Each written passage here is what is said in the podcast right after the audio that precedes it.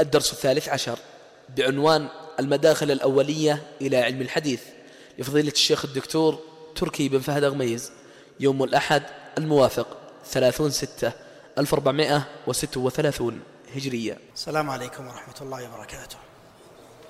بسم الله الرحمن الرحيم. إن الحمد لله نحمده ونستعينه ونعوذ بالله من شرور أنفسنا ومن سيئات أعمالنا، من يهده الله فلا مضل له ومن يضلل فلا هادي له، وأشهد أن لا إله إلا الله وحده لا شريك له، وأشهد أن محمدًا عبده ورسوله صلى الله عليه وعلى آله وصحبه وسلم تسليمًا كثيرا.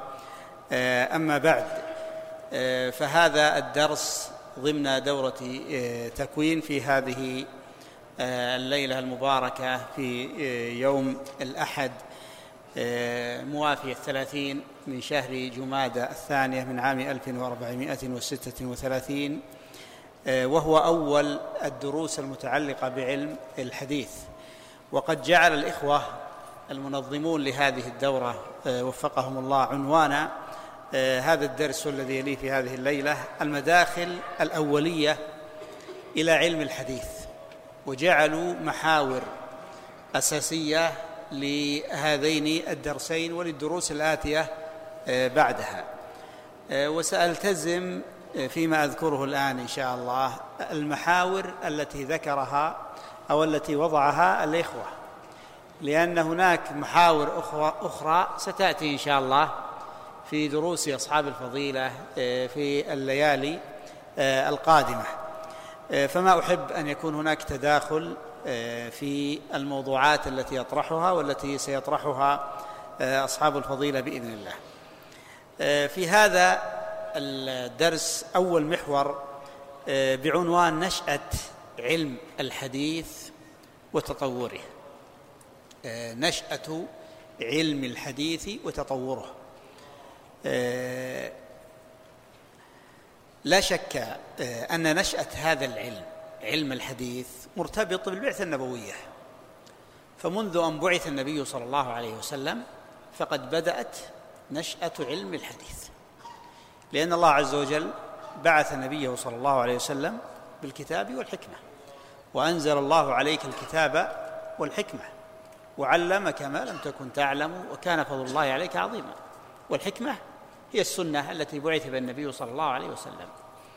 إذن نشأة هذا العلم مرتبطة بالبعثة النبوية، فمنذ أن بعث الله نبيه صلى الله عليه وسلم وما يقوله ويبلغه عن ربه، سواء كان من القرآن فهو القرآن الكريم المعروف، أو كان من السنة فهو وحي أيضا، وما ينطق عن الهوى إن هو إلا وحي يوحى. وأما أن نريد بالنشأة هنا التدوين، تدوين السنة، فقد جاء على مراحل، وأظنه سيكون ضمن درس يوم غد، فلا أحب أن أستعجل الكلام فيما ليس من نصيبي في هذا الباب. لكن نشأة العلم، علم الحديث، يعني وجود الحديث، مرتبط بالبعثة. العلوم الأخرى المحتفة به، كل علم له نشأة، ولكن هي ليست محل الحديث الآن، إنما محل الحديث السنة. الحديث نفسه متى نشأ، متى بدأ؟ منذ بدأ النبي صلى الله عليه وسلم. لماذا؟ لأن الحديث هو أقوال النبي صلى الله عليه وسلم، وأفعاله وتقريراته وأوصافه الخلقية والخلقية عليه الصلاة والسلام. هذا هو الحديث، وهذه هي السنة، وهذا كما تعلمون منذ بدأت البعثة فأقوال النبي صلى الله عليه وسلم كلها ضمن الأحاديث المروية، وكذلك أفعاله عليه الصلاة والسلام وتقريراته، وأيضا ما جاء في وصفه. ولذا نجد في الأحاديث قصة نزول الوحي، أول ما نزل، هذا واحد من الأحاديث، هذا بداية الأحاديث، ونجد فيها ماذا فعل النبي صلى الله عليه وسلم، وماذا قال، وماذا قيل له بالتدريج. كل هذا داخل في السنة. المحور الثاني الذي ذكره الإخوة أهمية دراسة علم الحديث. أهمية دراسة هذا العلم تنبع من قيمته ومنزلته وثمرته. والسنة هي المصدر الثاني من مصادر الشريعة، وهي وحي الله إلى رسوله صلى الله عليه وسلم، كما في الآية السابقة: وما ينطق عن الهوى إن هو إلا وحي يوحى. فأقوال النبي صلى الله عليه وسلم التي هي من سنته هي وحي من الله عز وجل أوحاه إلى نبيه صلى الله عليه وسلم. والفرق بين القرآن والسنة معلوم في هذا الباب، لكن كلها وحي من الله عز وجل. وثمرة السنة ظاهرة جدا حيث هي المصدر الثاني، فهذا يبين أهمية هذا العلم، وسواء كان ذلك بالأحاديث والسنة الواردة بالأحكام أو بالأخبار أو بالاعتقادات، سواء كانت أقوالا أو أفعالا، فالسنة هي المبينة للقرآن الكريم، مبينة لمجمله ومخصصة لعمومه وشارحة لمبهمه، وفيها أحكام تفصيلية لم يأتي تفصيلها في القرآن، وإنما هي تندرج تحت قول الله تعالى: وما آتاكم الرسول فخذوه وما نهاكم عنه فانتهوا. والتفصيل الموجود في الأحاديث لا شك أنه بني عليه من الأحكام الشيء الكثير مما هو في القرآن مجمل غير مفصل. فإن الله عز وجل أمرنا بإقامة الصلاة، ثم جاءت صفة الصلاة وتفاصيلها وشروطها في السنة. فعين في القرآن عدد ركعات الظهر وعدد ركعات العصر وعدد ركعات المغرب، وأين في القرآن البداية الدقيقة للوقت والنهاية للوقت، وأين في القرآن كثير من الشروط، وإنما في دلائل يستدل بها على بعض الأشياء، لكن التفصيل جاء في السنة. وأين في القرآن تفاصيل أنصبة الزكاة وما تجب فيه الزكاة وبقية الأحكام التفصيلية في باب الزكاة. وأين في القرآن تفاصيل مناسك الحج، وأين في القرآن تفاصيل البيوع والمعاملات، ما يجوز منها وما لا يجوز، كل هذه التفاصيل في السنة. إذن السنة الحديث مبنى عظيم، أصل أصيل أخذت منه هذه الشريعة، فلا شك هي بعد القرآن الكريم. فمن هذا يعرف منزلة علم الحديث الذي هو علم السنة، ما دمنا نتكلم عن الحديث كحديث، فلسنا نتكلم الآن عن علوم الحديث ومصطلحه، ولا عن علم الجرح والتعديل، ولا عن علل الحديث، لا، الكلام عن الحديث ذاته، فهذا مقامه، فهو المصدر الثاني من مصادر الشريعة. النقطة الثالثة: أهم الكتب في هذا العلم، وكيف يتدرج فيها طالب العلم. المقصود بالكتب هنا كتب الحديث، يعني التي ألفت في جمع الأحاديث النبوية عن النبي صلى الله عليه وسلم. ولا شك أن أعظمها وأهمها الكتب الستة، وأهم هذه الكتب الستة الصحيحان، وأفضلهما صحيح البخاري كما هو معلوم. فمن أهم وأولى ما ينبغي أن يبذل فيه طالب العلم وقته الصحيحان، فلا يغلبن أحد منكم على هذين الكتابين، فهما أصح كتب السنة على الإطلاق، وهما أصح الكتب بعد كتاب الله تعالى، فلا يغلبن طالب علم على أن يأخذ نصيبه من هذين الكتابين الصحيحين، صحيح البخاري وصحيح مسلم. ثم الناس بعد ذلك يتفاوتون فيما يبدأون به في كيفية بدايتهم بهذين الكتابين، ولا شك أن هذا يختلف باختلاف الطلبة وباختلاف القدرات والسن والمنهج الذي يرسم. فمنهم من يروم أحاديث الأحكام فحسب، فينبغي له أن يركز جهده على دراسة أحاديث الأحكام من الصحيحين. ولا شك هنا قاعدة مشهورة متداولة سبقت لديكم في الدورات، وهي أحاديث عمدة الأحكام، فهي من الصحيحين وفي الأحكام خاصة، لكنها غير مستوعبة. فمن حفظ هذا الكتاب وألم به فقد ألم بشيء طيب من أحاديث الأحكام الواقعة في الصحيحين، ومن أراد أن يزيد فلينظر فكرة أخرى. ومن المناهج والأفكار المطروحة في هذا حفظ المتفق عليه وقراءته ودراسته والنظر فيه. وقد كتب في هذا مؤلفات متعددة من أشهرها وأحسنها وأوفاها اللؤلؤ والمرجان فيما اتفق عليه الشيخان لمحمد فؤاد عبد الباقي رحمه الله، فهو كتاب جيد في بابه.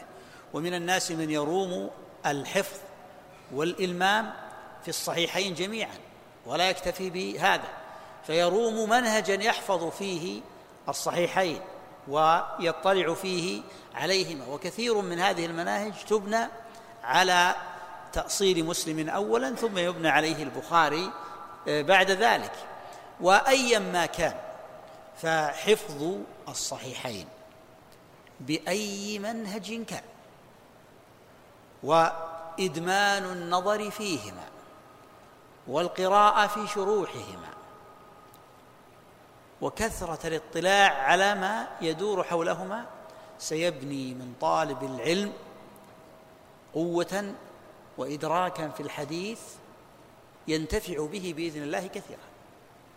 ولا يغلبن أحد منكم على أن يدلي بدلو في هذا الباب، فيحفظ ما استطاع من أحاديث الصحيحين ويطلع على شروحها ويعيد النظر فيها كثيرا ويدمن الاطلاع على ما يحوم حولها، فإن هذا سيبني منه بنية جيدة متعلقة بالسنة. فإن هذين الكتابين ألم بأصح الأحاديث وأصول الأحاديث الصحيحة. لا أقول إنه ليس ثمة صحيح خارج الصحيحين، لا، هنا صحيح خارج الصحيحين، لكن كل ما كان خارج الصحيحين مما تركاه فلسبب ما تركاه أو عندهما ما يقوم مقامه.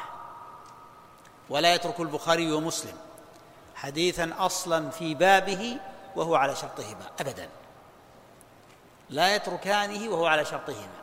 ولا يلزم من عدم كونه على شرطهما ألا يكون صحيحا، فقد يكون صحيحا لكن ليس على الشرط الذي اشترطاه، وقد يصححه البخاري خارج الصحيح لكنه لا يدخله في صحيحه، فشرطه في الصحيح آه يعني أرفع من مطلق الصحة، وهذا بين مما يصححه ولا يضمنه في كتابه الصحيح.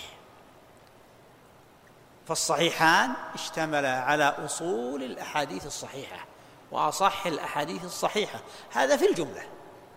نعم قد يكون ثمة أحاديث في الصحيحين نازع البخاري ومسلم غيرهما فيها، هذا باب آخر ليس هو محل الحديث، لكن هذان الكتابان اشتملا على أصح الصحيح، والأمة متفقة على تقديم هذين الكتابين وعلى أن ما فيهما صحيح إلا من انتقد. وهذا أمر عظيم ومنزلة جليلة لهذين الكتابين العظيمين. فطالب العلم لا بد أن يكون له نصيبه من هذين الكتابين بالأسلوب أو الطريقة التي تتناسب مع قدرته ومع وقته ومع إدراكه ونحو ذلك، فيختار أحسن منهج يرى أنه يناسب الوضع الذي هو فيه فيتقنه ويتمسك به، ثم إذا زاد زاده الله. بعد الصحيحين تأتي السنن، وأعظمها أولاها سنن أبي داود، ثم سنن النسائي من حيث القوة، وقد تقدم النسائي من حيث القوة على أبي داود. وللترمذي مزية من حيث ما اشتمل عليه من العلوم والفنون المتعلقة بالسنة، فقد جمع عشرة فنون متعلقة بالسنة عشرة فنون متعلقة بالسنة وابن ماجه يأتي بعد ذلك فدرجته نازلة عنها. ولا يفوتن طالب العلم كتاب الموطأ للإمام مالك، فهو أصل هذه الكتب وأولها، وعليه بنى من جاء بعده. ولا يكاد البخاري ومسلم يتركان حديثا لمالك في موطئه إذا كان على شرطهما أبدا، بل كثيرا ما يصدر به مسلم الأحاديث التي ذكرها في الباب لمقام مالك رحمه الله ولصحة كثير من أحاديثه اللي في الموطأ وأنها في أعلى درجات الصحة، لكن إن لم يكن على شرطهما فقد تركها.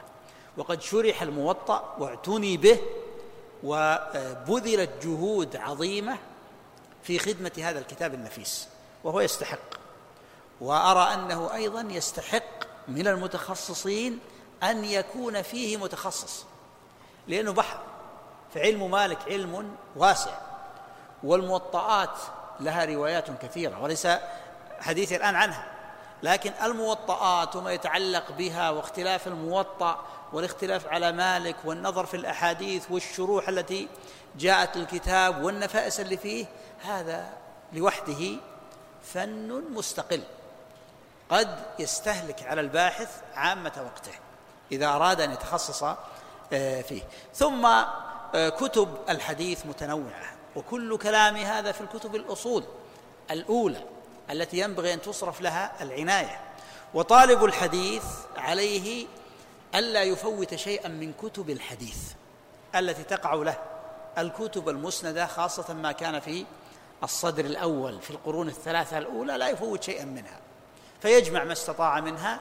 وقد جاء بعد ذلك كتب مهمة في بابها كالكبرى للبيهقي، فإنها قد حوت كنوزا عظيمة، وهي باب عظيم للمتفقهين في السنة، فكتاب السنن الكبير للبيهقي احتوى كثيرا مما سبقه، احتوى ما في الصحيحين وسنن أبي داود وغيرها في باب الأحكام، وهو في عموم مسائل الأحكام، ليس في عموم، يعني ليس جامعا لعموم أبواب الدين.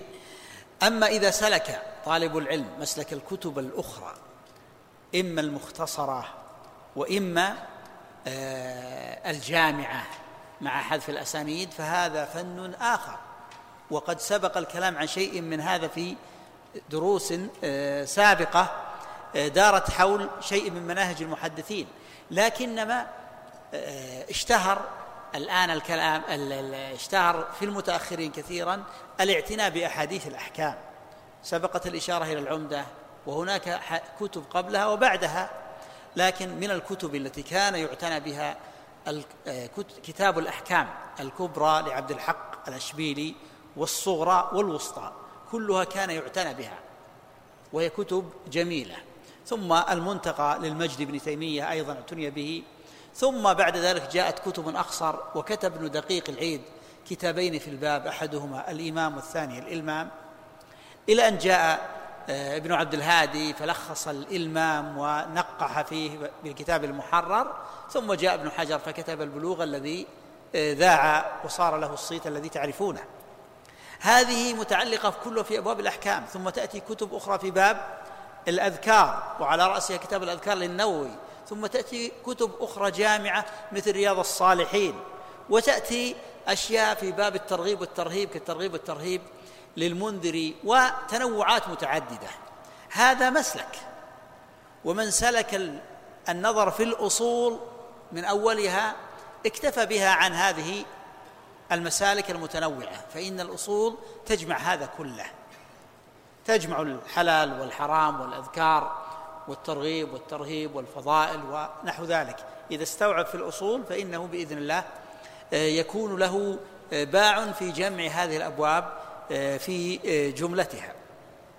وعلى كل حال ما يبدأ به الطالب وما يتدرج فيه يطول فيه الكلام لاختلاف مقامات الطلاب والمناهج التي ينبغي أن ترسم لهم، والمدة الزمنية التي ينبغي أن تكون للطالب وما يتعلق بذلك. يستوقفني عدة أشياء في هذا، وهي مبنية على تجربة سابقة مع جملة من الطلاب، أسأل الله لهم التوفيق.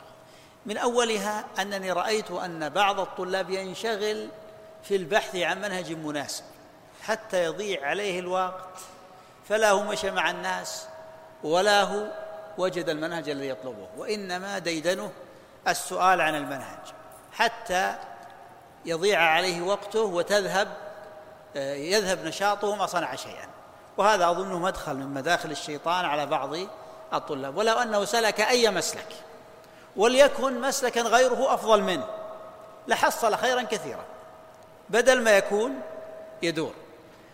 أمر آخر، بعض الإخوة يبدأ بمنهج معين في الطلب في هذا الباب ثم يسير فيه فترة فيحدثه أحد زملائه أن منهجا آخر أحسن من المنهج الذي هو عليه فينتقل ويترك الأول، ثم فترة وينتقل، ويكون نقلة بين هذه المناهج لم ينتفع بشيء منها. هذا أقوله في باب تعلم الحديث، إما حفظا أو شرحا أو غير ذلك أو حتى قراءة، وهو في غيره من الفنون أيضا يبتلى به بعض الطلاب.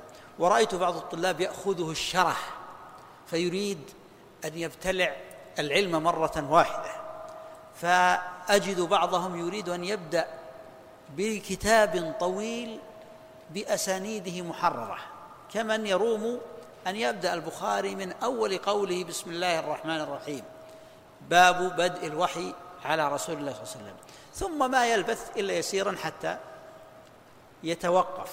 ولو أنه أتى الأمر من بابه لكان أنفع له. وكمن يريد الآن أن يقرأ فتح الباري مرة واحدة ويقول يريد شرحا متينا ويخصص وقتا ثم يقرأ ثلاثين صفحة أربعين صفحة ثم يتوقف.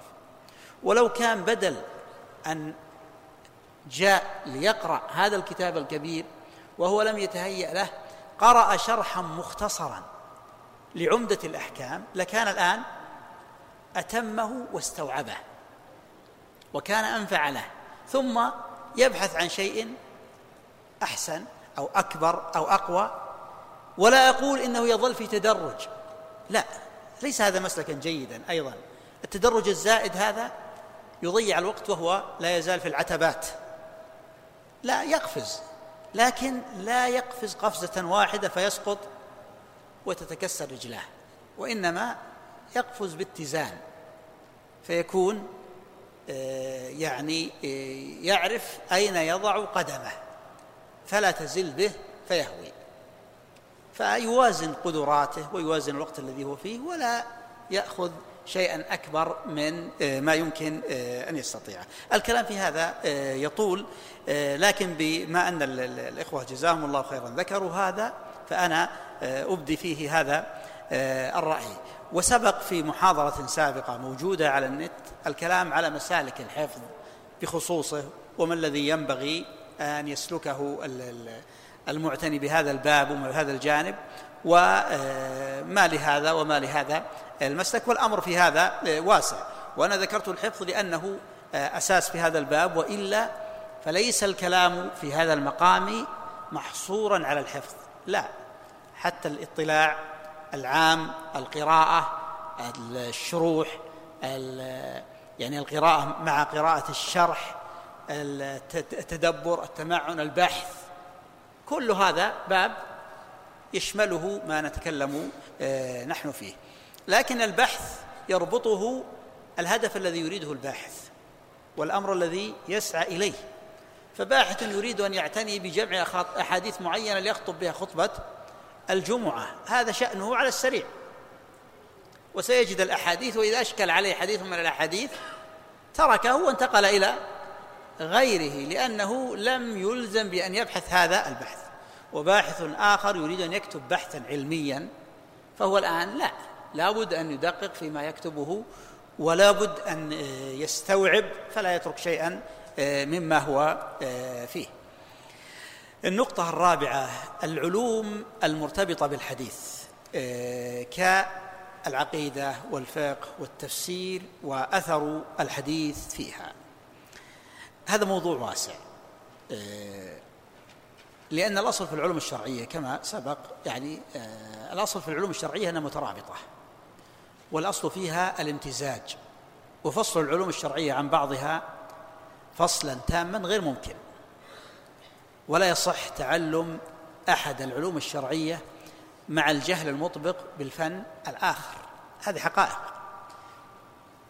ما دام هذه العلوم كلها شرعية. ما يمكن ما يمكن أن يكون مفسرا بارعا وهو لا يعرف شيئا في الفنون الشرعية، ولا أن يكون محدثا وهو لا يفهم شيئا في القرآن وفي الفقه وفي العقيدة أبدا، ما يجي هذا، ولم يكن السلف على هذا.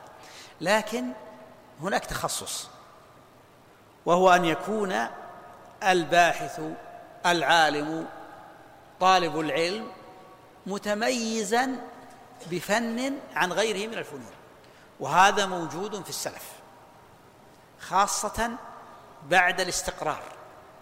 لو أردنا أن ننظر في التابعين ربما لا يتضح هذا، طبقة أتباع التابعين فيها اتضاح، فنعرف الفرق بين أبي حنيفة وشعبة بن الحجاج، آه متضح جدا، خاصة بعد بروز مدرسة الرأي، برزت فروق قوية. قبلهما كان ثمة فرق بين إبراهيم والشعبي، لكن ما هو بالبروز الواضح، في فرق، لكن كل منهما يروي ويحدث بما يروي، ولا نجد فرقا كبيرا في طبقة صغار الصحابة رضي الله عنهم. بعد ذلك اتضح الفرق وكبر، ثم بعده صار الفرق ظاهرا. فإن أخذنا مدرسة الرأي فهذه لها شأن آخر، لكن لو تجنبناها سنجد أهل الحديث بينهم فروق في التخصصات. فكلنا نعرف علي بن المديني والشافعي، والشافعي محدث ثقة، لكن لا يمكن أن يقاس بعلي بن المديني، وعلي بن المديني فقيه، لكن لا يمكن أن يقاس بالشافعي. وليس معنى أن يقال إن عليا ليس بفقيه يعني أنه لا يفقه، لا، هو فقيه، ولو سئل ما سئل لأفتى بما روى، وهو شيء كثير، لكنه في الفقه لا يقارن بحذق الإمام الشافعي رحمه الله. وفي ذلك الزمن قلما يجتمع الحذق في الفنين جميعا، لم يكتمل إلا لأفذاذ، منهم أحمد بن حنبل رحمه الله، ومنهم البخاري، ومنهم أبو داود، وقلة قليلة هؤلاء يسمون فقهاء المحدثين، جمعوا هذا وهذا بقوة وعمق. وإلا بعدهم صار التمايز، فإما أن يكون محدثا يعني غلب عليه الحديث، وإما أن يغلب عليه الفقه، وإما أن يغلب عليه شيء آخر يكون جامعا، لكن دون أن يكون مذكورا في أهل بعض الفنون، يعني ملزوزا بهم في الدرجة. فابن جرير رحمه الله إمام في التاريخ، في التفسير، في الحديث، في الفقه، هو له مذهب فقهي مشهور، له أتباع يتبعونه، لكن إذا جاء لأقرانه من المحدثين لا تميزوا عليه. وهكذا يقال في الطحاوي محدث شهير، لكن إذا قارنته بأقرانه المشهورين لا، حتى ممن بعده، إذا قارنته بالدارقطني، والدارقطني فقيه شافعي مشهور، لكنه امتاز، صار تميزه في هذا الباب، ويقل البروز في أكثر من جانب بروزا، يعني, يعني أقصد بالبروز التام. أما أن يكون عالما فيه مشهورا فهذا موجود. وحتى لو جئنا لمن بعدهم من المتأخرين عنهم نجد الأئمة ينشغلون ببعض الفنون، حتى الأئمة المشاهير يغلب على بعضهم جانب دون جانب. وعبد الغني المقدسي كان صاحبا لأبي محمد بن قدامة، وكان ابني خال، بينهما قرابة، ولكن غلب على عبد الغني الحديث صاحب العمدة، وهو صاحب الكمال في أسماء الرجال اللي هذبه المزي بتهذيب الكمال، غلب عليه علم الحديث، وغلب على أبي محمد ابن قدامة الفقه، فهو صاحب المغني والكافي والمقنع والعمدة في الفقه، وهذه الفنون الكتب المشهورة فيه. فكل منهما غلب عليه فكل منهما غلب عليه فن على حساب الفن الآخر. وقديما قيل تبغي الحديث والفقه هيهات، يعني تبغي العلو والبروزة فيهما في آن واحد، هذا من النوادر. ويقول يعني بعض أهل العلم يعني أنه ما يقبل الشركة، وسيأتي الكلام عليه بعد قليل إن شاء الله.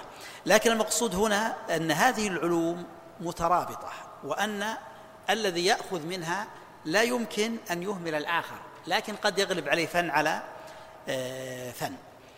أنبه على الأشياء في هذا المقام. أولها أن الحديث أصل في استمداد هذه العلوم كلها، علوم الشريعة المذكورة، العقيدة والفقه والتفسير وغيرها، لا يمكن أن يستغنى عنه قطعا. ما يمكن أن يستغني المفسر عن رواية الحديث مطلقا أبدا. ثمة أحاديث كثيرة يفسر بها القرآن لا يمكن يستغنى عنها، ولا يمكن أن يستغني الفقيه عن السنة، هذا أصل من أصول التشريع، هذا مجمع عليه ولا إشكال فيه.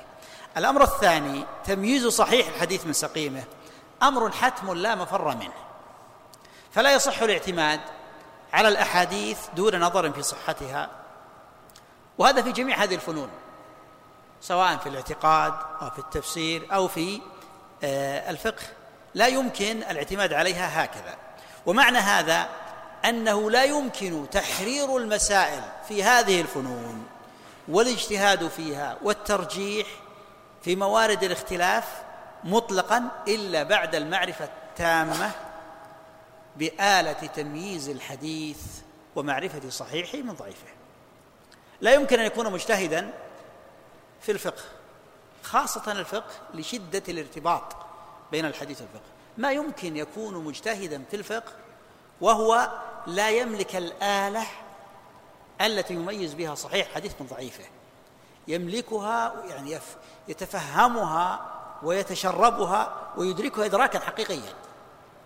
فإن كان مجرد نقل فهو ليس له آلة، ليس له معرفة، وليس لا ولا يمكن أن يكون مجتهدا في هذا الباب، لأنه مجرد ناقل لصحة الحديث أو ضعفه. ولا يمكن أن يبرع المفسر وهو لا معرفة له، لأنه سيأتي أحاديث متعددة في أسانيد اختلاف ينبني عليها أثر في تفسير الآية وتوجيهها، فما الذي سيفصله فيها إلا أن يكون مجرد النقل، وهذا ليس هو محل الحديث. وكذلك ثمة أحاديث في الاعتقاد وغيره هي محل كلام بين أهل العلم وأهل الحديث، لا بد للمستدل والناظر أن يكون له فيها باع. ولذا سلمت هذه العلوم لأهلها المتميزين فيها، أو الذين لهم نوع باع على على غيرهم، إلا أن يكون الناظر ناظرا إلى مجال إلى جانب فقط، كالتفسير الذي يكون العناية فيه بالناحية اللغوية فقط، ولا يتعرض للروايات، فهذا جانب من جوانب التفسير وليس هو التفسير بكليته. وكالذي يكون همه نقل المذهب الفقهي ويبين مذهب الأصحاب فقط، فهذا ناقل لمذهبهم، ليس هو محل التحرير في هذا الجانب. النقطة الثالثة الاختلاف في صحة الحديث وفي تحرير ألفاظه سوف يعني ينجر حتى على هذه العلوم، ويكون سببا لاختلاف في جملة من المسائل، وهذا ظاهر جدا في الفقه. يعني الاختلاف في صحة الحديث أو الاختلاف في صحة لفظة منه سينبني عليها الاختلاف الاختلاف في الفنون الأخرى، ينبني عليه اختلاف في التفسير، اختلاف في الفقه، اختلاف في مسائل فرعية مما جرى فيها الاختلاف في باب الاعتقاد، ينبني عليها نقاش، ينبني عليها إقامة حجة على المخالف، ينبني عليها أشياء كثيرة. فهذا بهذا، وإذا تبين الأمر بهذه الصورة علم أن هذه العلوم لا يمكن أن ينفك بعضها عن بعض، وأنه لا يمكن أن يكون العالم متبحرا في فن من هذه الفنون الشرعية مجتهدا فيه وهو لم يحصل آلته. والآلة هنا هي معرفة هذه الأحاديث ومعرفة صحيحها من ضعيفها، لا يتأتى هذا إلا بهذا. طبعا في القرون الأولى في الصدر الأول كان هذا أمرا طبيعيا أن يكون العالم ملما بهذا. ولذا ابن جرير اللي سبق ذكره هو كما قلت قبل قليل هو باع في الحديث معروف، وتفسيره الآن مليء بالروايات التي يسوقها ويتكلم عليها. وكذلك ابن أبي حاتم هو أحد الأئمة النقاد وهو صاحب التفسير المشهور، وأيضا عدد من الأئمة الذين كتبوا في التفسير في الصدر الأول هم أئمة حديث، لأن الباب واحد، فأهل الحديث يجمعون الرواية كلها بكل فنونها وما يتعلق بها. حتى لما جاء التاريخ ملأه ابن جرير في تاريخه من الروايات، وحتى لما تأخرنا الذي يقرأ في البداية والنهاية يلمس أثر الثقافة الحديثية العظيمة التي كان يتميز بها الحافظ ابن كثير رحمه الله. فالارتباط بين هذه العلوم لا يمكن أن يعني يجهله طالب علم في من طالب علم شرعي. النقطة الخامسة والمحور الخامس الذي ذكره الإخوة كيفية استمداد قواعد علم الحديث من العقل والنقل وتصرفات السلف وأئمة الحديث. قواعد علم الحديث، طبعا القواعد بشكل عام منها قواعد متعلقة بالإسناد ومنها قواعد متعلقة بالمتن، ولا شك بينها ارتباط وثيق، لا نفك هذه من هذه فكا تاما، بينها ارتباط. وما يتعلق بالإسناد له كلام مستقل وليس هو من ضمن الأمور التي أتكلم عليها في هذا الباب، لأن الكلام على الجرح والتعديل والكلام على الصحة والضعف والعلل ونحو ذلك كله سيأتي، فليس من المناسب أن نتكلم عنه الآن. لكن الذي يتكلم عنه الآن أن القواعد التي قعدها أهل الحديث في هذا الباب مبنية على النقل، وهي أيضا مبنية على العقل، ومعروفة عن السلف، وتصرفات الأئمة تنساق في هذا السياق. فمثلا لو أردنا أن نعرف أول شيء من شروط الحديث الصحيح وجدناها العدالة، وهذا أمر معلوم شرعا وقد دل عليه القرآن: يا أيها الذين آمنوا إن جاءكم فاسق بنبأ فتبين. فشرط العدالة في الراوي شرط دل عليه الشرع والعقل يدل عليه، فإن الفاسق لا يصدق في أمور الدنيا وفي خصومة بين الناس، وإذا جاء للمحكمة طرده القاضي ولا يقبل حكمه، فنقبل شهادته في دين الله على رسول الله صلى الله عليه وسلم أنه قال كذا وكذا، ونحن نرد شهادته في ريال أو ريالين؟ لا يمكن أن يكون هذا. فهذا شرع وعقل. وأئمة السلف رحمهم الله كان هذا الأمر عندهم ظاهر ظاهرا جدا، فما كانوا يقبلون في هذا الباب إلا من أهل السلف. ولذلك يقول أيوب يقول محمد بن سيرين: يعني كنا نقبل الحديث، فلما وقعت الفتنة قلنا سموا لنا رجالكم، فمن كان من أهل العدالة أخذ عنه، ومن كان من أهل الفتنة لم يؤخذ عنه كما جاء عنه. وكان نوف البكالي يحدث عند ابن عباس رضي الله عنه، فلم يلتفت إليه ابن عباس، فقال: ابن عباس ما لي أحدثك عن رسول الله صلى الله عليه وسلم ولا تبالي فيه؟ قال: إن كنا إذا قال الرجل قال رسول الله صلى الله عليه وسلم اشربت إليه الأعناق، أما وقد ركب الناس الصعب والذلول فلا نأخذ إلا ما نعرف. بدأ ابن عباس يميز في هذا. فهذه القواعد التي وضعها النقاد استمدادها من أصل الشرع بين، ومن حيث العقل ما من قاعدة وضعها النقاد ولو كانت من القواعد التفصيلية الدقيقة إلا نجد أن هذه القاعدة لو كان لأحدنا شيء لكان يستعملها. ولو أردت أوضح لكم ضرب الأخبار بعضها ببعض، الموازنة الآن بعض الناس بداها لما يسمع قصة من خمسة أطراف يبدأ يوازن، يشوف أيهم اللي ضبط القصة وأيهم اللي ما ضبطها. لما يقع حادث مروري ويكون عندنا عشرة كلهم شاهدوا، فيأتي اللي يريد يحكم: آه ماذا تقول ماذا تقول ماذا تقول ماذا تقول ليش يريده كذا؟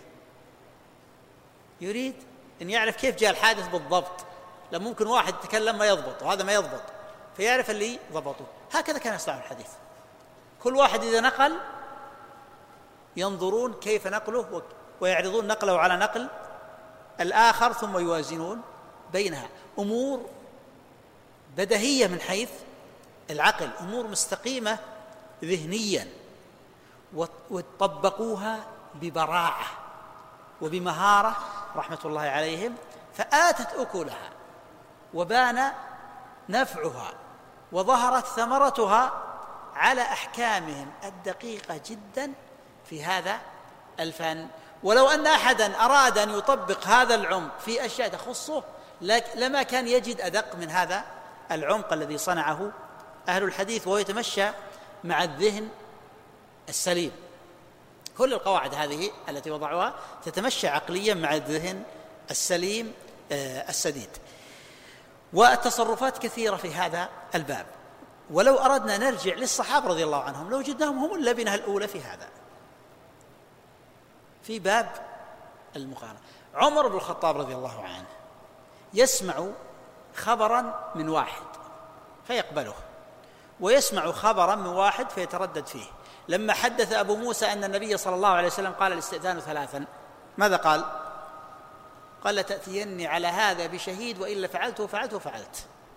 ولما وقع اختلاف بينه وبين عمار بن ياسر رضي الله عنه في التيمم، تيمم الجنب، ذكره وقال تذكر أنا وأنت يوم كنا كذا وكذا، عمر ما ذكر.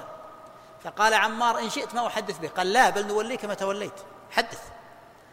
طيب الآن هذا يقول أنا وأنت وعمر ناسي ومع ذلك يقبل، وأبو موسى ما قال أنا وأنت، يقول النبي صلى الله عليه وسلم سمعته أنا ولا يقبل، لماذا؟ هو هذا معيار دقيق، إنه ليس كل حديث فرد يرد كذا، لا، الغرائب والأفراد فيها وفيها. وعائشة رضي الله عنها لما تحدث عن النبي صلى الله عليه وسلم بأشياء تعرضها على القرآن، لما حدثوها أن النبي صلى الله عليه وسلم كلم أهل القليب قالت حسبكم القرآن، قال الله عز وجل إنك لا تسمع الموتى وما أنت بمسمع من في القبور، عند نصوص واضحة في الباب.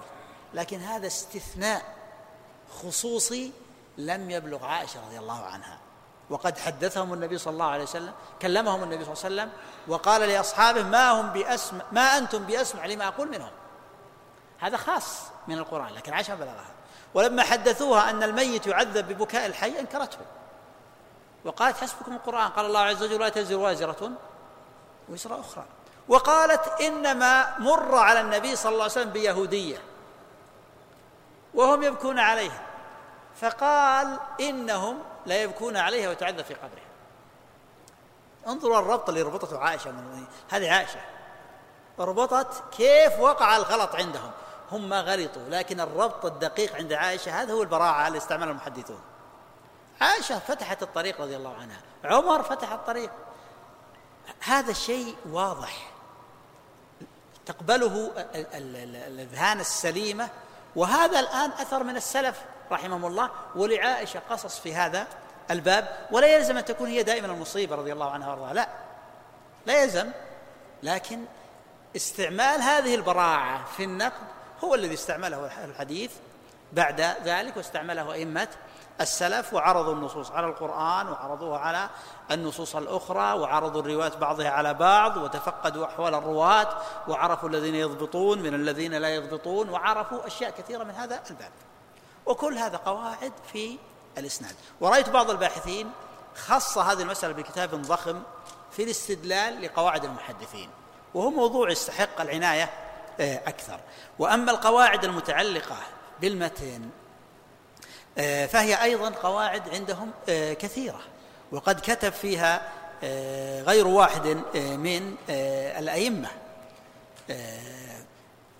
مثل القواعد المتعلقة بمختلف الحديث، والقواعد المتعلقة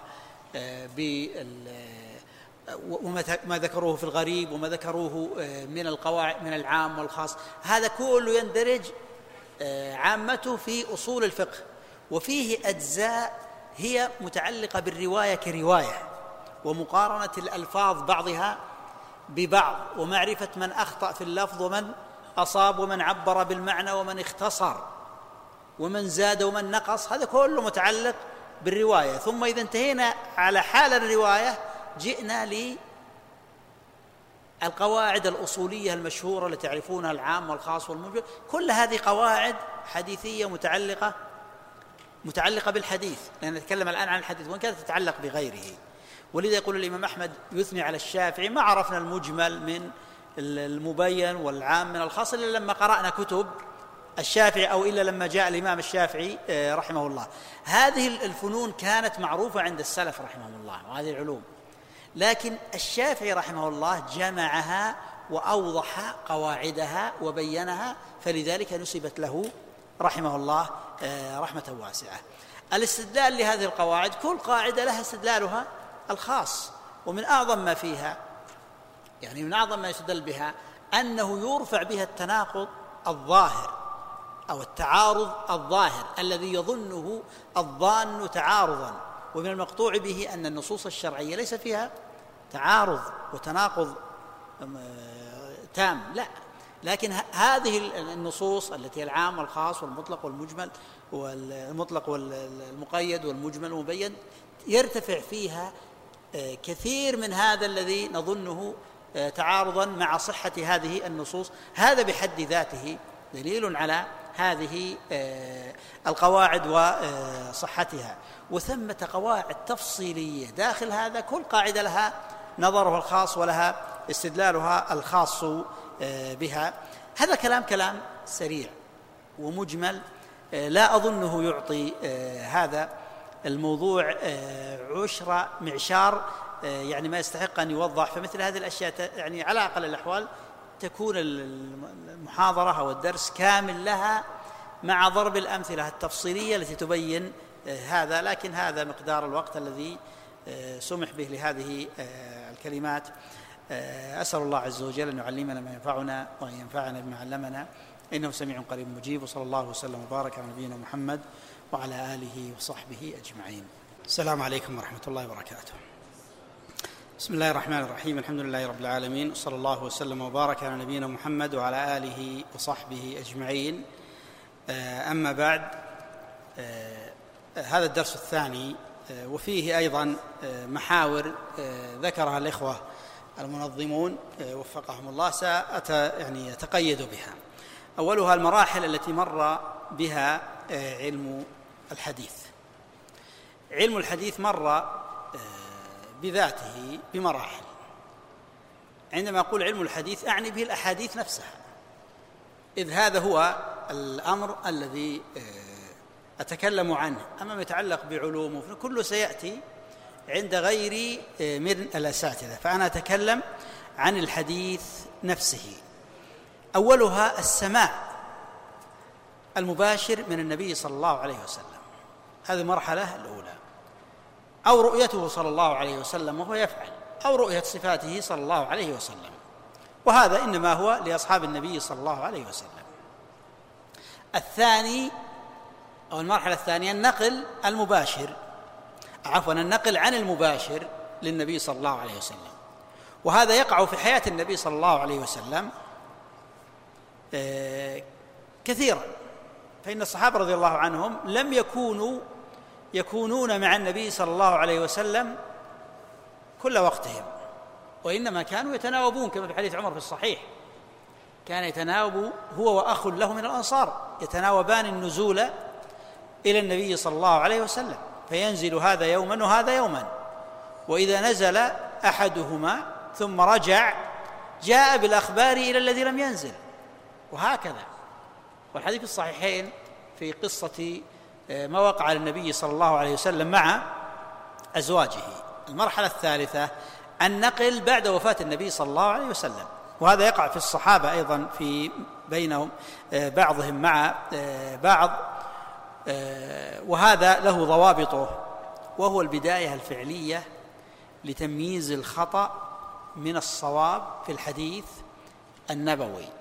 كان يكون هناك شيء من النقد في حياة النبي صلى الله عليه وسلم، فيسمع الواحد الشيء عن النبي صلى الله عليه وسلم فيأتي للنبي صلى الله عليه وسلم يتثبت منه، كما سمع النبي سمع عمر بن الخطاب رضي الله عنه قراءة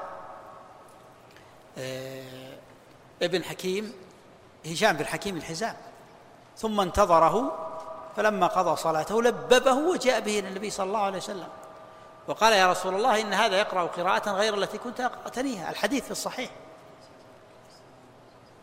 وكما أيضا في أحاديث أخرى تنقل عن النبي صلى الله عليه وسلم فيأتي المتثبت ويقول: يا رسول الله، أنت قلت كذا وكذا. كما في حديث أبي هريرة لما مر بعمر بن الخطاب، وعمر رضي الله عنه هذا كان يعني مدرسة في النقد، مدرسة في النقد الحديثي، لما سمع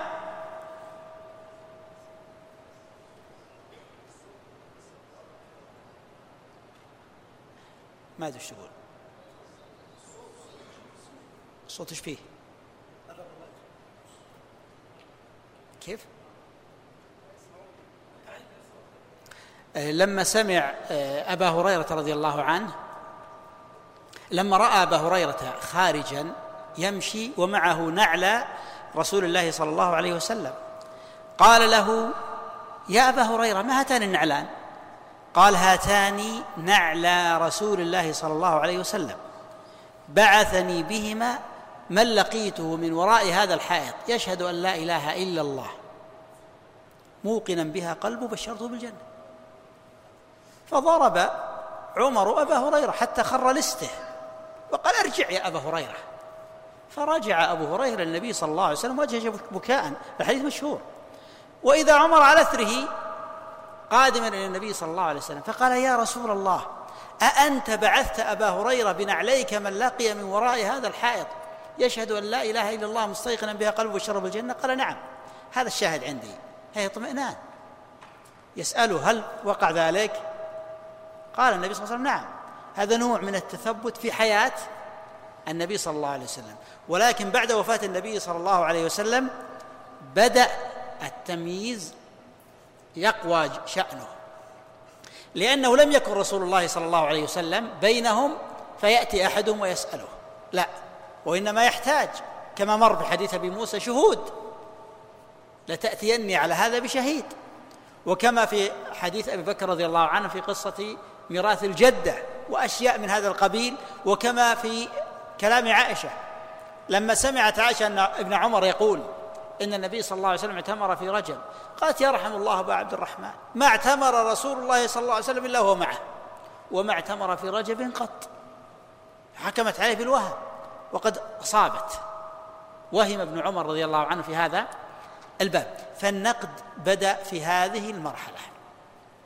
اللي بعدها المرحلة الرابعة النقد بعد ذلك، يعني بعد الصحابة رضي الله عنهم، وهذا أخذ أطواره المعروفة، وهي أطوار متعددة، وهو ليس محل الحديث الآن، لأنه سيتكلم عليه بعض المشايخ إن شاء الله في الدروس اللاحقة. لكن هذه مراحل مر بها هذا العلم. المحور الثاني: الفرق بين مصطلح المتقدمين والمتأخرين. المحور هذا ذكره الإخوة، ولو استشاروني قبل أن يذكروه لربما قلت لهم لا ينبغي أن يذكر بهذه الصورة، فهو محور طويل، والكلام فيه يعني إما أن يتكلم فيه المتكلم باستيعاب فيوضحه من جوانبه، وإما أن يعني يتركه. لكنه صار اليوم حديثا شائعا، فأحتاج أن أتكلم عليه ولا بد، بنقاط مختصرة. أولها: ما المراد بالمتقدمين وما المراد بالمتأخرين؟ المتقدمون هم نقاد الحديث وأهل تمييز صحيحه من ضعيفه، يراد بهم الأئمة الذين عنوا بنقد الحديث والتفتيش فيه، ويلحق بهم كل من كان على منهجهم ممن جاء بعدهم، ويقال مدرسة أهل الحديث ومنهج المحدثين وما يدور في هذا الفلك، ولا يحصر بزمن أو تاريخ يحد به قبل كذا متقدمون وبعد كذا متأخرون، ما يحصل ما يحسن هذا ولا يصلح. المتقدمون منهج والمنهج ينسب إليهم، فمن سار على هذا المنهج ممن بعدهم فهو على هذا وإن تأخر زمنه، ومن خالفهم وإن تقدم فهو مخالف لهم وليس على منهجهم فلا ينسب إليهم، وإن كان زمنه يعني تقدم على فيه تقدم نسبي. فالمتقدمون هم هؤلاء النقاد أهل الحديث رحمة الله عليهم، طبعا وهم على طبقات، فطبقة شعبة والثوري ومالك هذه طبقة، وأيوب السختياني وأضرب هؤلاء، وطبقة يحيى القطان وعبد الرحمن بن مهدي ووكيع وأمثال هؤلاء طبقة، وطبقة الإمام أحمد وعبد ويحيى بن معين وعلي بن المديني وعمرو بن علي الفلاس وأمثال هؤلاء طبقة، وطبقة البخاري ومسلم وبزرعة وبحاتم وأمثال هؤلاء طبقة، ويدخل معهم أبو داود أيضا ويلحق بهم الترمذي بعد ذلك، جاءوا طبقة أخرى الترمذي وأبو داود الترمذي وأبو داود و يعني أمثال هؤلاء، هم طبقات ممكن نوسع الطبقة ونضيقها إلى أن جاءت طبقة الدارقطني وأمثاله، هؤلاء طبقات كلهم هؤلاء أئمة الحديث وهم لهم منهج معروف ومتميز. أما المتأخرون فالمراد بهم الذين جاءوا بعد عصر الرواية وخالفوا أهل الحديث في منهج النظر في النقد، فسموا المتأخرين الذين جاءوا بعد عصر الرواية وخالفوا أهل الحديث في منهج النقد. ويسمون يسمى هذا منهج الفقهاء ويسمى منهج الأصوليين، ويقال إن أصل استمداده من المتكلمين. وإذا قيل الفقهاء ليس الفقهاء المتقدمون، فلا ينسب هذا لمالك ولا للشافعي ولا لأحمد ولا للبخاري ولا لهذه الطبقة، إنما يراد به متأخري متأخر الفقهاء متأخر الفقهاء وإلا متقدم الفقهاء هم مع المحدثين في باب واحد. ولذا من يقول أنه مذهب الأصوليين المتأخرين يكون أدق، ولحق بهم عدد من المحدثين المتأخرين المنسوبين، فهو الآن منسوب للمحدثين المتأخرين، فلذلك أحيانا يقال المتقدمون ومتأخرون، وأحيانا يقال مذهب الفقهاء الأصوليين مقابل مذهب المحدثين. المهم أنه منهج وليس أشخاصا، فمن كان على هذا المنهج فهو ينسب لهذه الطائفة لهذا لهذا المذهب. النقطة الثانية أبرز المعالم في الفرق بين المدرستين. أول أولا المدرستان لا مجال لتجاهلهما ولا مجال لإنكار وجود مدرستين، المدرستان موجودتان بلا إشكال، وهذا أمر منصوص عليه وملموس ومحسوس لا إشكال فيه. سأذكر إشارة أخرى إلى من ذكر الفرق بين المدرستين، وإن شئتم أقدم نقطة هنا وهي ذكر من نص من الأئمة على الفرق بين المدرستين، هذه يقدمها على المعالم التي أرجع إليها بعد قليل. فنص على وجود المدرستين عدد من الأئمة، طبعا لا يمكن أن آتي بنص للإمام أحمد على وجود مدرستين، لأنه في وقت الإمام أحمد ما فيه إلا مدرسة واحدة، ولا يمكن أن آتي بنص للإمام البخاري على وجود مدرستين لأنه ما يوجد إلا مدرسة واحدة.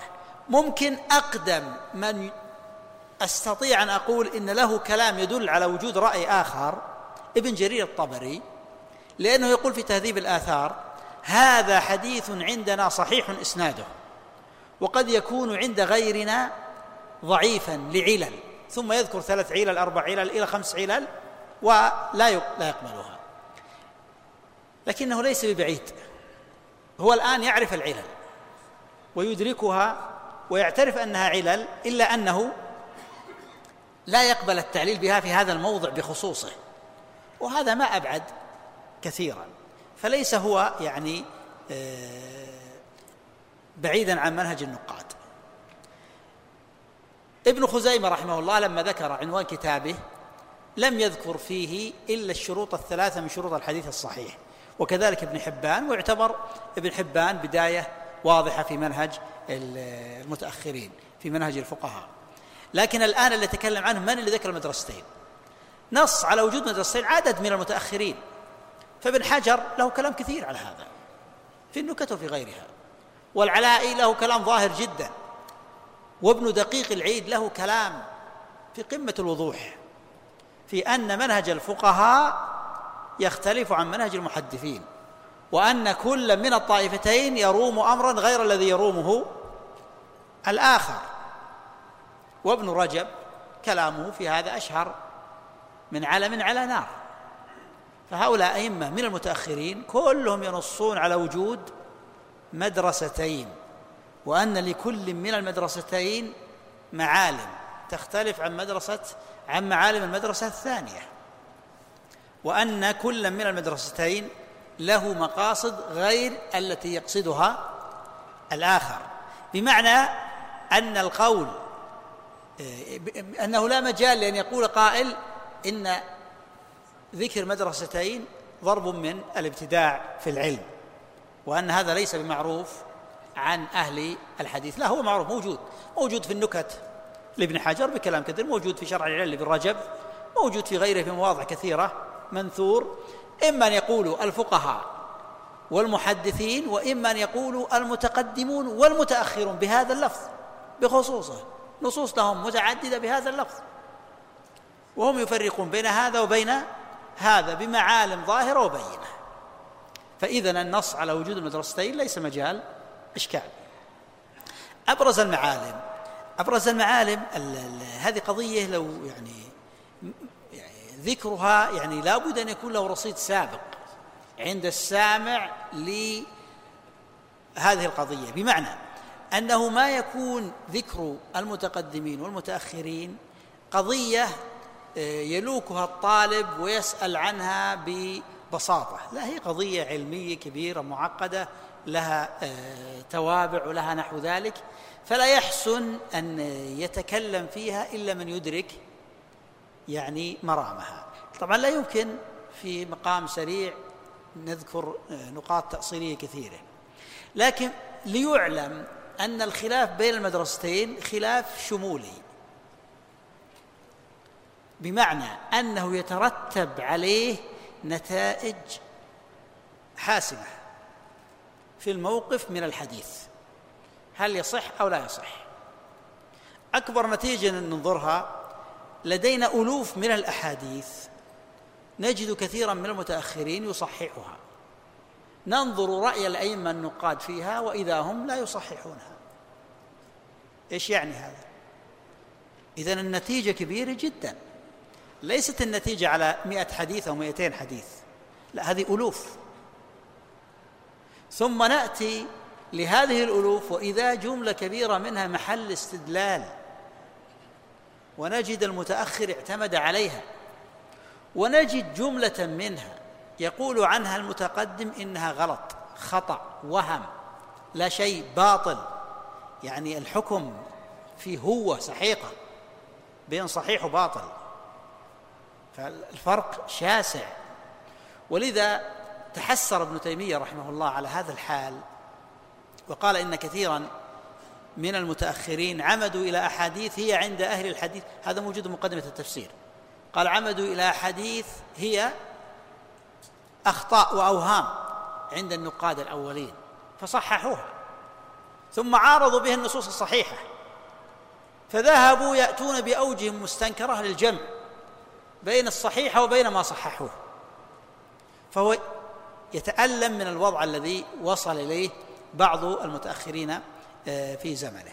فالاختلاف كبير في هذا الجانب بلا شك، وهو يرجع إلى، لو أردنا نرجعه إلى شروط الحديث الخمسة. لكن إذا قلنا مذهب الفقهاء والأصوليين مقابل مذهب المحدثين، إذا قلنا وجود اختلاف، هذا لا يعني أن الفقهاء والأصوليين مثلا يتمسكون في كل موضع بالرأي الذي يقولونه، لا. فمثلا نجد قاعدة عند الأصوليين في الجرح المعتبر، وهي فيها كلام داخل الأصوليين: هل يقبل الجرح المفسر إذا عارضه الجرح غير المفسر إذا عارضه تعديل، أو لا يقبل إلا أن يكون مفسرا؟ في كلام بينهم، لكن طائفة كبيرة يقولون لا يقبل الجرح غير المفسر إذا قابله تعديل، ويذكرون حدثا لشعبة كلام، لكن هذا لا يطبقونه، بمعنى أنهم يأتيهم كلام كثير للمحدثين يجرحون جرحا غير مفسر ويعتمدون هذا الجرح، أو لا، لأنه ليس بإمكانهم أن يرجعوا للرواة ويعيدون النظر فيهم على موجب هذه القاعدة، ولن يجدوا كلاما في الرواة إلا كلام من؟ إلا كلام المحدثين، والمحد... والرواة ماتوا، والذين جاءوا بالكلام من هم؟ المحدثون، فما في مجال إلا قبول كلام المحدثين، فصار التقعيد جزء منه خارج نطاق المحدثين نظري ليس له تطبيق، ثم يأتي آت فيطبق جزئية منه وينقض أصلا، لكن هذا التطبيق تطبيق جزئي يعني ليس شموليا، يعني هو يطبق هذه القاعدة في هذا الموضع لموجب النقاش، يأتي موضع آخر يغفل أن قاعدته التي طبقها قبل ينبغي أن يطبقها هنا، يغفل لما في نقاش فيمشي، وهكذا الباب. أما أهل الحديث أنفسهم فقاعدتهم واحدة طبقوها على كل الرواة، لأنهم هم الذين حكموا على الرواة، فإذا جئنا لعدالة الراوي وضبط الراوي لدى المحدثين قواعد فيه متسقة، هذه القواعد هي مبنية على منهجهم، لأن الفن عندهم مترابط مترابط ترابط وثيق جدا للذي يدركه، فبنوا عليه أفراد، فإذا أخذنا من المحدثين الحكم على الراوي ثم أردنا أن نخالفهم بالجانب الثاني ينبغي ألا نقبل حكمهم على الراوي، لأنهم بنوا هذا على هذا. أبين أكثر فيما يأتي. إذا انتقلنا إلى الاتصال والانقطاع، فقواعد المحدثين في الاتصال قواعد واضحة، وهم شديدون جدا فيها، ولا يقبلون الحديث إلا إذا علم سماع الراوي فيه. طبعا في مسائل مسألة المعاصرة المتعلق بها وجاء فيها خلاف بين المحدثين كما هو معلوم رأي مسلم، لكن إنما كلام المحدثين في الاتصال كلام متين واضح، وقد لا يكون هناك كلام معارض له كثير، لأن موضوع الاتصال من الموضوعات الدقيقة جدا فيقل الكلام فيها لغير المحدثين. فإذا خرجنا عن الشروط الثلاثة العدالة والضبط والاتصال الظاهر نجد أن الفقهاء ليس لهم شرط آخر، فهم لا يشترطون السلام من الشذوذ ولا من العلة، لأنهم يقولون الزيادة من الثقة مقبولة مطلقا، ولأنهم يقولون تفرد الثقة صحيح مقبول مطلقا سواء خالف أو لم يخالف، فقضوا على الشذوذ وعلى العلل، لأن أهم باب في الشذوذ والعلل هو حديث الثقات، أما مخالفة الضعيف وتفرد الضعيف هذا منتهينا منه من زمان، إنما الكلام على الثقات. ولذا ابن دقيق العيد ذكر هذا، وذكر أن المحدثين هم الذين لهم شروط أخرى زائدة، وأما على نظر الفقهاء فينبغي ألا يشترط شيء سوى هذا، لكننا نجد بعض الفقهاء يكتب في مصطلح الحديث فيذكر الشروط الخمسة، ثم إذا جاء للتطبيق يطبق الثلاثة فقط، فيقع في التناقض. علما، أرجع الآن لمسألتي الأولى، أخطاء الراوي اللي هي العلل هي التي أخذ منها أنه صدوق أو نحو ذلك، وحرم من درجة ثقة من أجل أخطائه. سنجد أن كثيرا من المتأخرين إذا أعطاه درجة صدوق يجعله ماذا؟ يجعل حديثه حسنا. طيب وإن ذهبت الأخطاء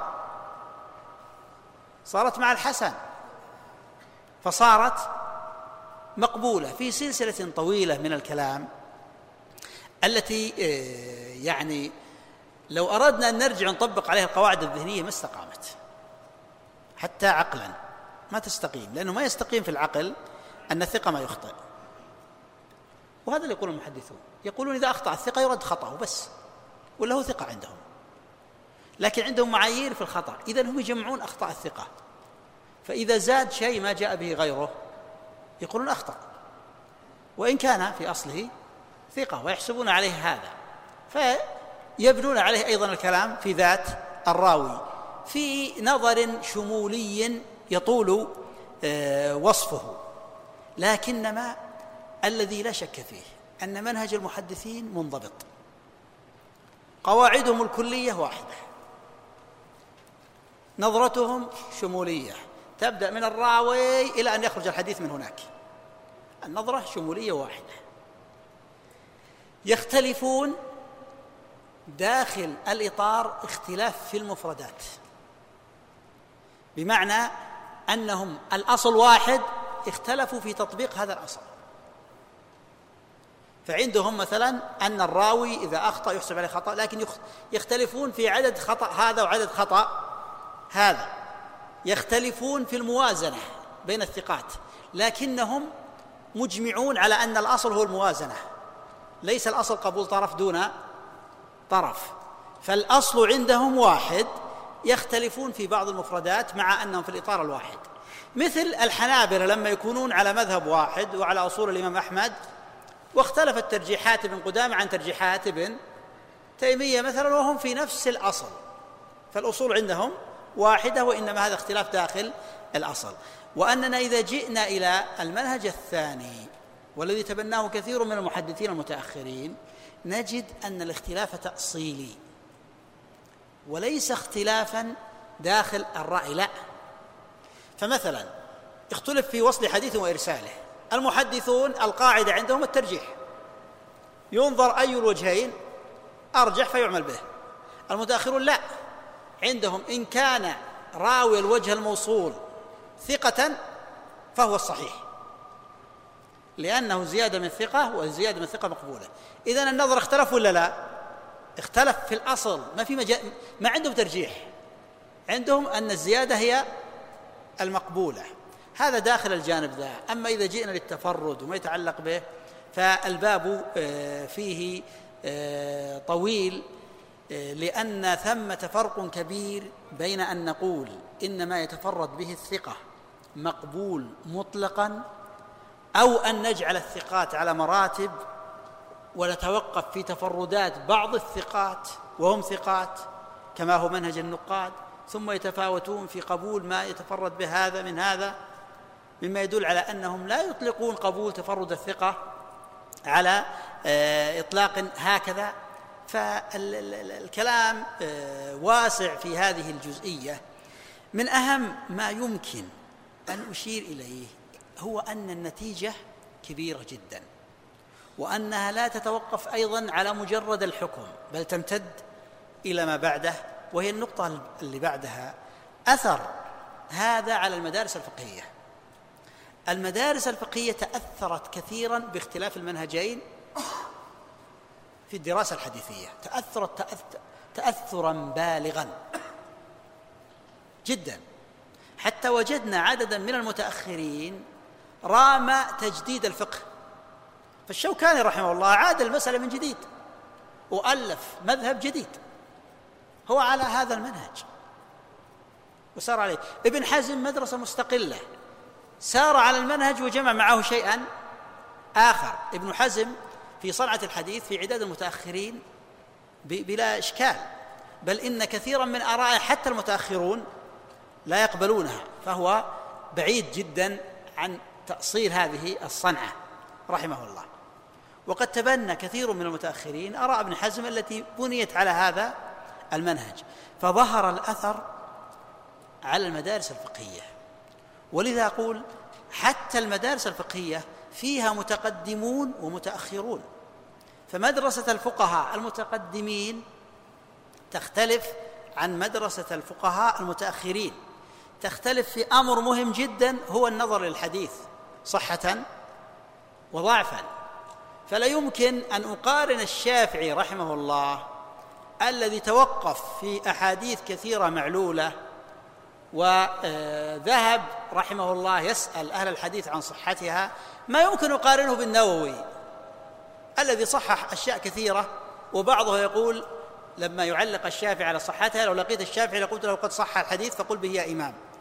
ولم يأتي النووي بشيء جديد على ما كان عند الشافعي، لكن الشافعي لإدراكه لهذه المسألة توقف في صحة الحديث وتوقف بما يبنى عليه، والنووي لأنه خالف في أصل النظر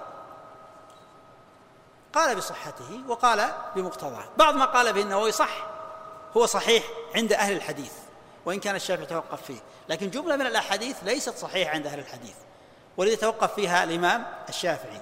فلو أردت أن أقارن بين النووي والشافعي لوجدت فرقا بين فقهاء الشافعية المتقدمين يمثلهم الإمام نفسه، وبين فقهاء الشافعية المتأخرين يمثلهم رأس مدرسة من مدارس الشافعية اللي هو الإمام النووي، فالفرق ظهر في النتيجة هنا. ومن المهم لدى الباحثين اليوم أن يعود أن تعود المدرسة إلى أصلها فقها وحديثا، لأن الارتباط هنا لا يمكن أن ينفك. فإذا عادت إلى أصلها يعني صار فيه اتساق. لو كانت العودة فقط حديثيا دون فقهيا ما صار فيها الاتساق التام. ومن المعلوم أن الإمام مالك والشافعي وأحمد هؤلاء الثلاثة محسوبون على مدرسة فقهاء المحدثين مقابل فقهاء الرأي، هؤلاء فقهاء الأثر وهؤلاء فقهاء الرأي.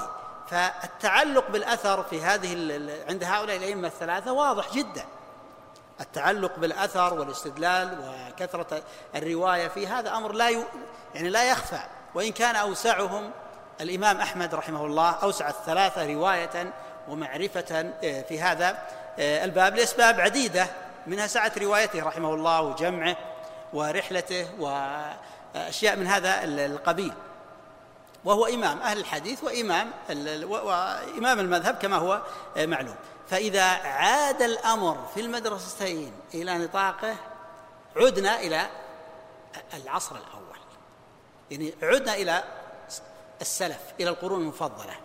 أما إذا كانت العودة فقط في الجانب الحديثي ونفصله عن الجانب الفقهي يبقى الآن ما ما رجعت الأمور إلى أصولها الأولى. ولذلك أقول إنه من المهم الرجوع لمدرسة النقاد الأولين، لمدرسة المحدثين الأولين، لمدرسة الفقهاء الأولين، لأكون النظر نظرا واحدا مترابطا في هذا الباب.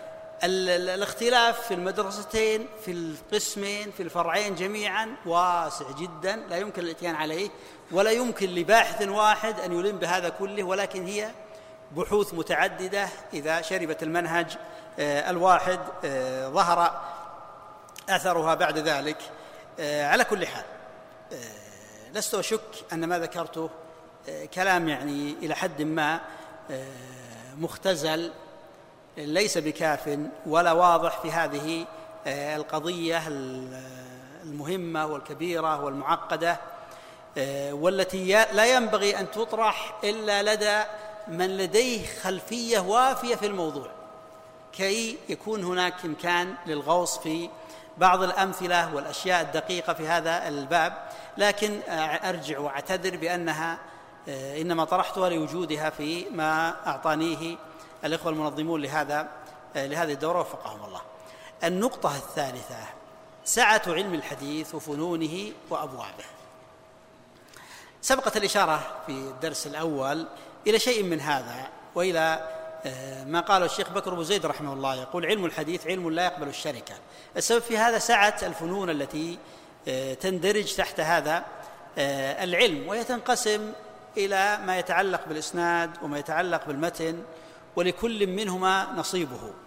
علوم الإسناد متعددة، فلو أخذنا علم الرجال وحده، وسيأتيكم الكلام عنه إن شاء الله في شيء مستقل، لكن علم الرجال لوحده علم يستوعب زمن الباحث زمن العالم، فمعرفة هؤلاء الرجال ليست بالأمر الهين، وهي علم لا يقبل القياس. ولو أخذنا بعض جوانب علم الرجال لوجدنا فيه من العمق ما يكد الذهن ولم يبلغ الناظر فيه ما أراد.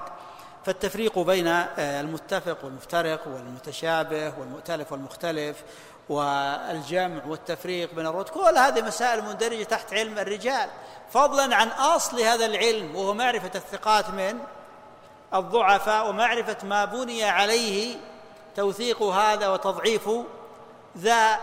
وباب طويل. هذا أحد الفنون المتعلقة بعلم السنة. ثم إذا جئنا الاتصال وجدنا المسائل المتعلقة به كثيرة، وإذا أردنا أن نعرف الرواة المدلسين والرواة الذين سمعوا والرواة الذين لم يسمعوا، فهذا باب واسع وطويل، فضلا عن مسائله التي يبنى عليها. أما العلل فعلم مستقل برأسه، سيأتيكم الكلام عليه، وفيه مؤلفاته الخاصة، وفيه البحوث الكثيرة الجارية فيه. و يعني من قرأ في علل الدارقطني عرف ساعة هذا العلم، وهو أحد كتب العلل فحسب. فهذا جانب وفن من فنون علوم الحديث.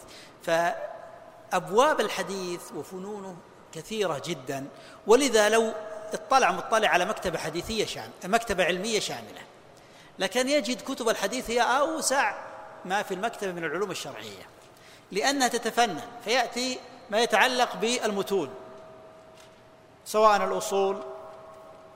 الأصول كم؟ الأصول كثيرة، اللي هي الكتب السنن والصحاح والمسانيد وما يتعلق بها كثيرة. الأجزاء بحر لا ساحل له. لما ذكر ابن حجر المحدث في زمانه، ذكر أنه يكون ينبغي أن يكون قرأ وفعل وفعل, وفعل وقرأ ما لا يقل عن ألف جزء حديثي، هي بالآلاف، لكن شرط المحدث يعني يكون مستظهر ما لا يقل عن ألف جزء من الأجزاء الحديثية. هذه كلها لها طريقتها ولها الكلام المستقل فيها. فإذا جئنا لعلوم الحديث هي باب، وإذا جئنا للفنون السابقة أبواب متعددة. إذا انتقلنا للمتن والقسم الثاني فنجد أشياء كثيرة. ما يتعلق بالشروح سيأتيكم، هذا كله جزء يعني هو متعلق بالمتن، مع أنه يدخل في الإسناد أيضا، لكن الشروح الحديثية دي كلها أدخلها في المتن. كم شروح البخاري؟ البخاري وحده شروح تزيد وحده شروح تزيد على ثلاثمائة شرح، ثم هذه الشروح اختلفت أنفاس الشراح فيها. فمن الشراح من تكون له عناية بالإسناد، ومنهم من تكون عنايته بالمتون، ومنهم من تكون عنايته بالألفاظ الغريبة، ومنهم من تكون عنايته بجمع الشروح السابقة، وهكذا قيسوا على هذا. فالخطابي أحد شراح البخاري، وهو إمام من أئمة اللغة، فعنايته الآن لغوية. والحافظ ابن حجر أحد شراح البخاري، وهو شافعي، فالثقافة التي يصوغ فيها الاختلاف ثقافة شافعية، فهو يذكر الأوجه المتعددة في المذهب الشافعي دون غيره. بينما العيني حنفي، فلمسنا أثر الثقافة الحنفية فيه. وإذا جئنا لابن رجب حنبلي، نجد العناية بالروايات عن أحمد وأصحاب أحمد والدوران في هذا جدا. ننتقل لابن عبد البر في شرح الموطأ، نجد ثقافة المالكية ظاهرة. فكل هذا في بحر الشروح. مالك قلت قبل قليل إنه لو خصص باحث، يعني خصص عمره كله لما يدور حول الموطأ، يعني لوجد بحرا لا يستطيع أن يسيطر عليه. هذا كتاب واحد، فإذا كان سيكون عاما يعني بعموم كتب السنة سيطول. وإذا جئنا للأشياء الأخرى المتعلقة بغريب الحديث، مشكل الحديث، مختلف الحديث، وهذا يطول جدا.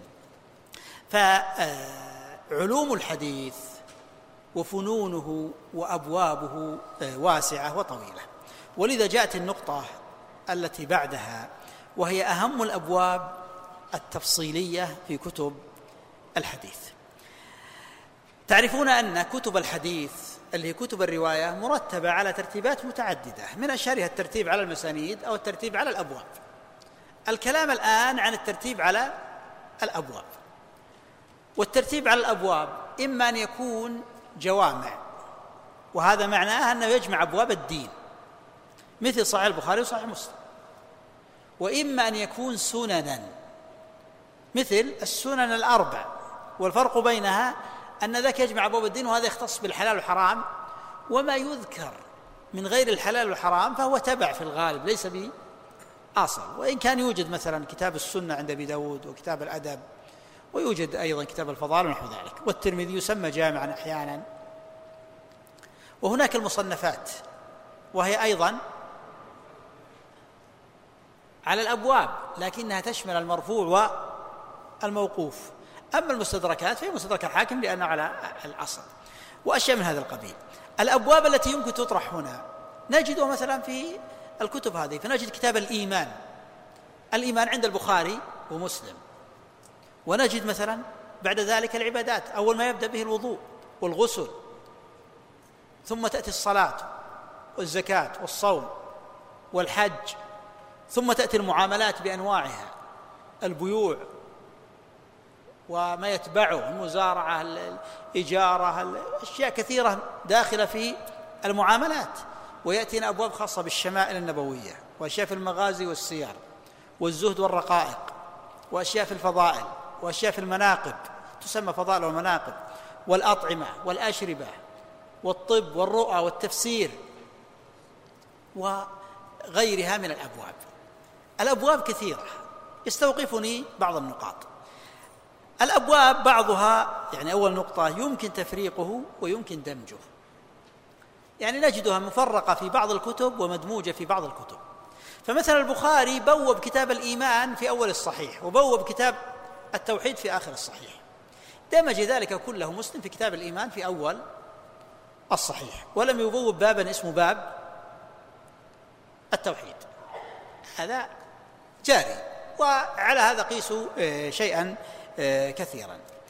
التسميات، النقطة الثانية، التسميات للباب الواحد تتنوع، فكتاب الإيمان عند البخاري والتوحيد والسنة عفوا والإيمان عند مسلم يقابلها السنة عند أبي داود، ما سمى الإيمان ولا التوحيد، سمى كتاب السنة وهو المتعلق بالعقائد.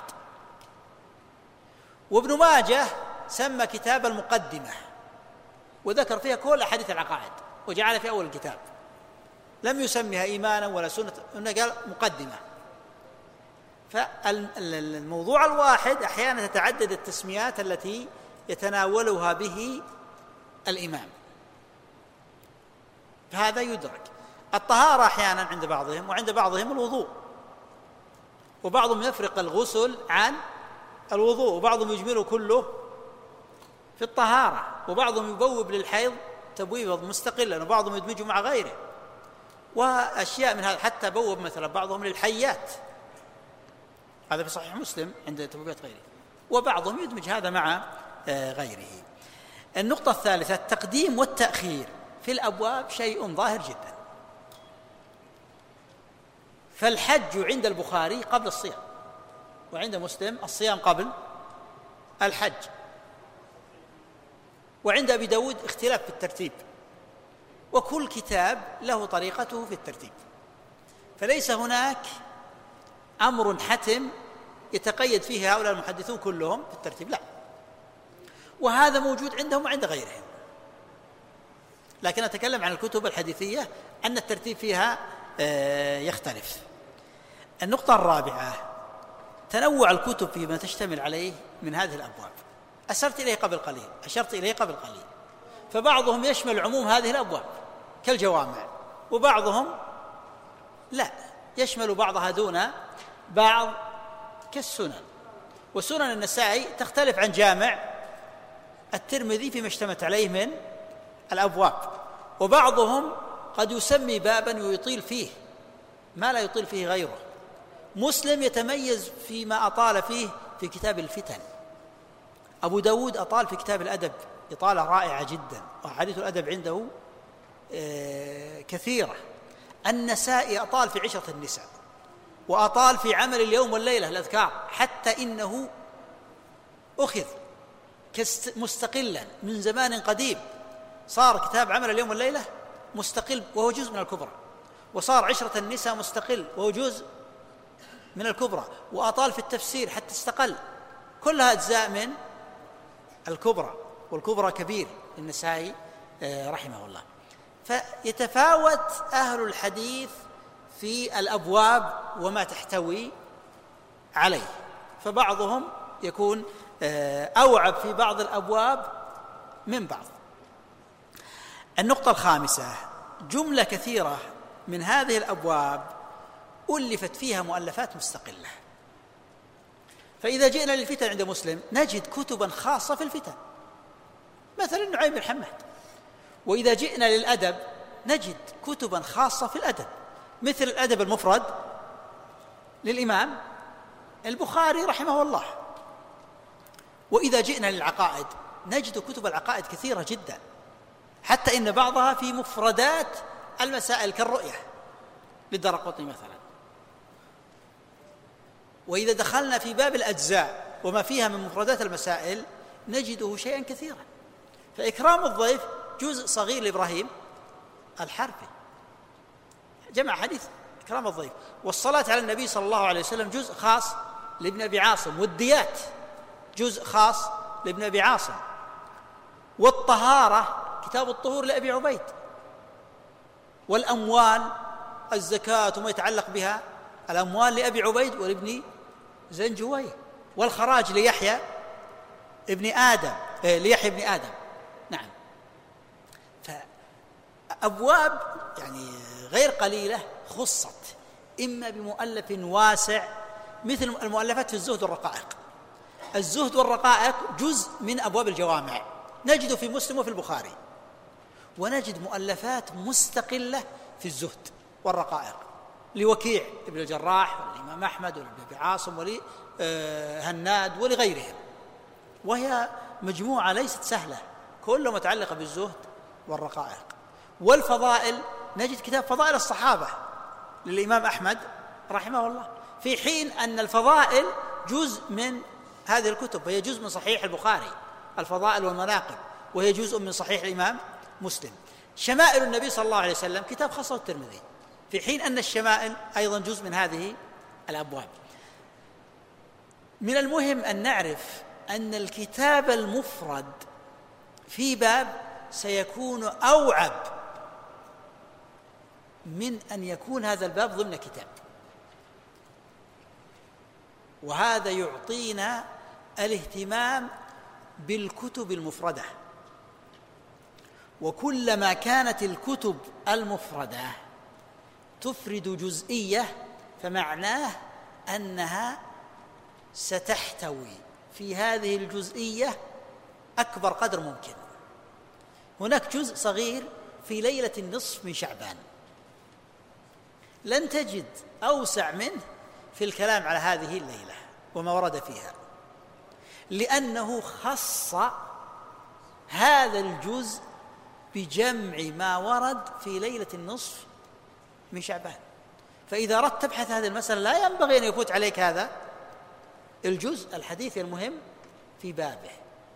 وهذا يعطينا أنه من المهم لنا نحن كباحثين كطلاب علم عندما نروم مسألة من المسائل أن نتلمس ما كتب فيها بخصوصها، إذا أردنا الرواية فيها، فإنه سنجد فيه نفائس. والعجيب نجد فيه كلام أحيانا للنقاد وكلام لأهل العلم نحن أحوج ما نكون إليه، أحيانا في بيان صحة الحديث أو ضعفه، أحيانا في بيان طرق الله، أحيانا حتى في الكلام على معانيه، وهي موجودة في هذه الأجزاء. لا يمكن أن يغفل باحث في الأموال وفي المعاملات المالية عن كتاب الأموال لأبي عبيد والأموال لابن زجويه. جملة كبيرة من الآثار التي يستفاد منها حتى أحكام المالية المعاصرة الآن تقاس عليها وتعانق بها، جملة كبيرة من هذه الآثار موجودة عند أبي عبيد وعند ابن زنجويه. لا يمكن أن يغفل باحث عن النظر في هذه الكتب، وإذا غفل فهو قد فات عليه كتب مهمة في الباب الذي يشتغل فيه. وعلى هذا فقيسوا، سواء كانت كتبا مطولة في الباب أو كانت أجزاء حديثية مفردة في بعض مسائل الباب، فإنها تعتبر أصلا مهما فيه. في ختام هذا الدرس أعيد التنبيه إلى أن هذه الدورة هي في مداخل أولية إلى علم الحديث، مشيت فيها على ما ذكره الإخوة جزاهم الله خيرا من المحاور الأساسية لتكون تكملة للكلام الذي سيأتي به أصحاب الفضيلة بعد ذلك. وأعترف أن الكلام لم يوفي حقه المطلوب في الإشارة إلى النقاط المهمة في والتي ينبغي أن ينبه عليها في هذا الجانب، ولكن عذري فيه أنه هذا ما يمكن أن يسعف به الوقت. أسأل الله عز وجل أن يعلمنا ما ينفعنا وينفعنا بما علمنا. اللهم اصلح لنا ديننا الذي هو عصمة أمرنا، واصلح لنا دنيانا التي فيها معاشنا، واصلح لنا آخرتنا التي إليها معادنا. اللهم واجعل الحياة زيادة لنا في كل خير، وموتى راحة لنا من كل شر. اللهم علمنا ما